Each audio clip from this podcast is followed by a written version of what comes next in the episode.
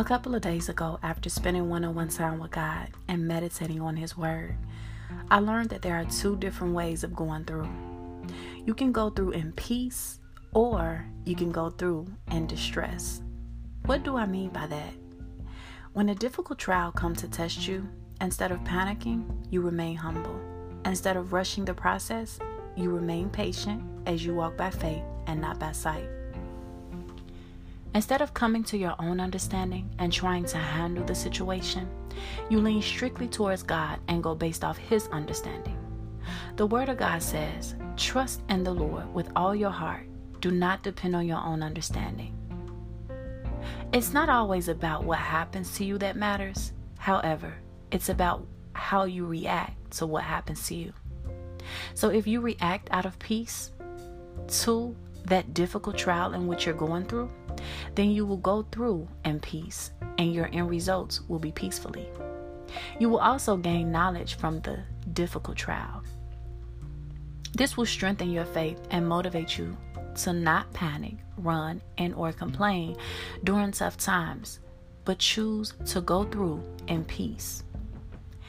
As you go about many situations that approach you like this, your faith alone will rapidly catch the attention of God. He will then show you his favor and grant you more of his peace to face the battle in which he has already fought and won for you. The Word of God says, May the Lord show you his favor and give you his peace. His Word also says, The Lord himself will fight for you. Just stay calm. Now, when a difficult trial comes to test you, if you should fear, or if you should choose to fear, which is the opposite of faith, in most cases, you will find yourself constantly feeling drained, hindered, and sucked dry by things and or people. You will find yourself worrying while always trying to control and make a way based off what you think is best. This does nothing but trigger the distractions and temptations around and within you even more.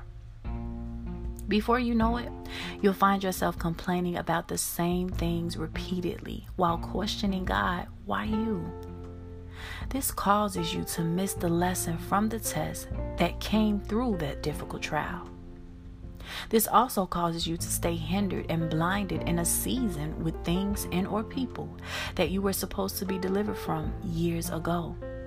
When you react out of fear, you begin to doubt yourself and question your character, joy, peace, and faith. Reacting out of fear also hinders you from learning and it places your destiny on hold. I know at times you may find yourself battling with both. However, in most cases, fear outweighs faith. Although your faith should outweigh your fear, it's rare. Why? Because most of us have been overly independent, that we have no time to sit around and wait, let alone trust God. This explains why most of us only know one way of going through, and that would be going through in distress.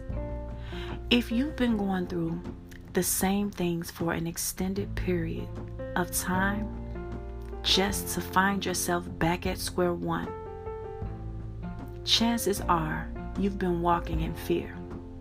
Take some time to examine yourself and please be honest with yourself.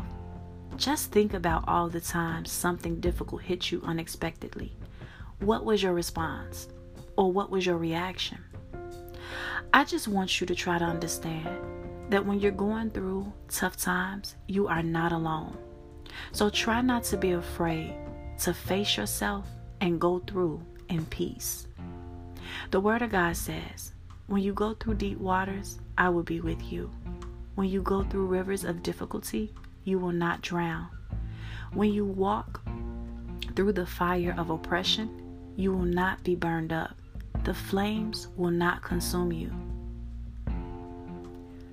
I believe that somewhere down the line, you will choose, not by force, to be nourished, inspired, and set free.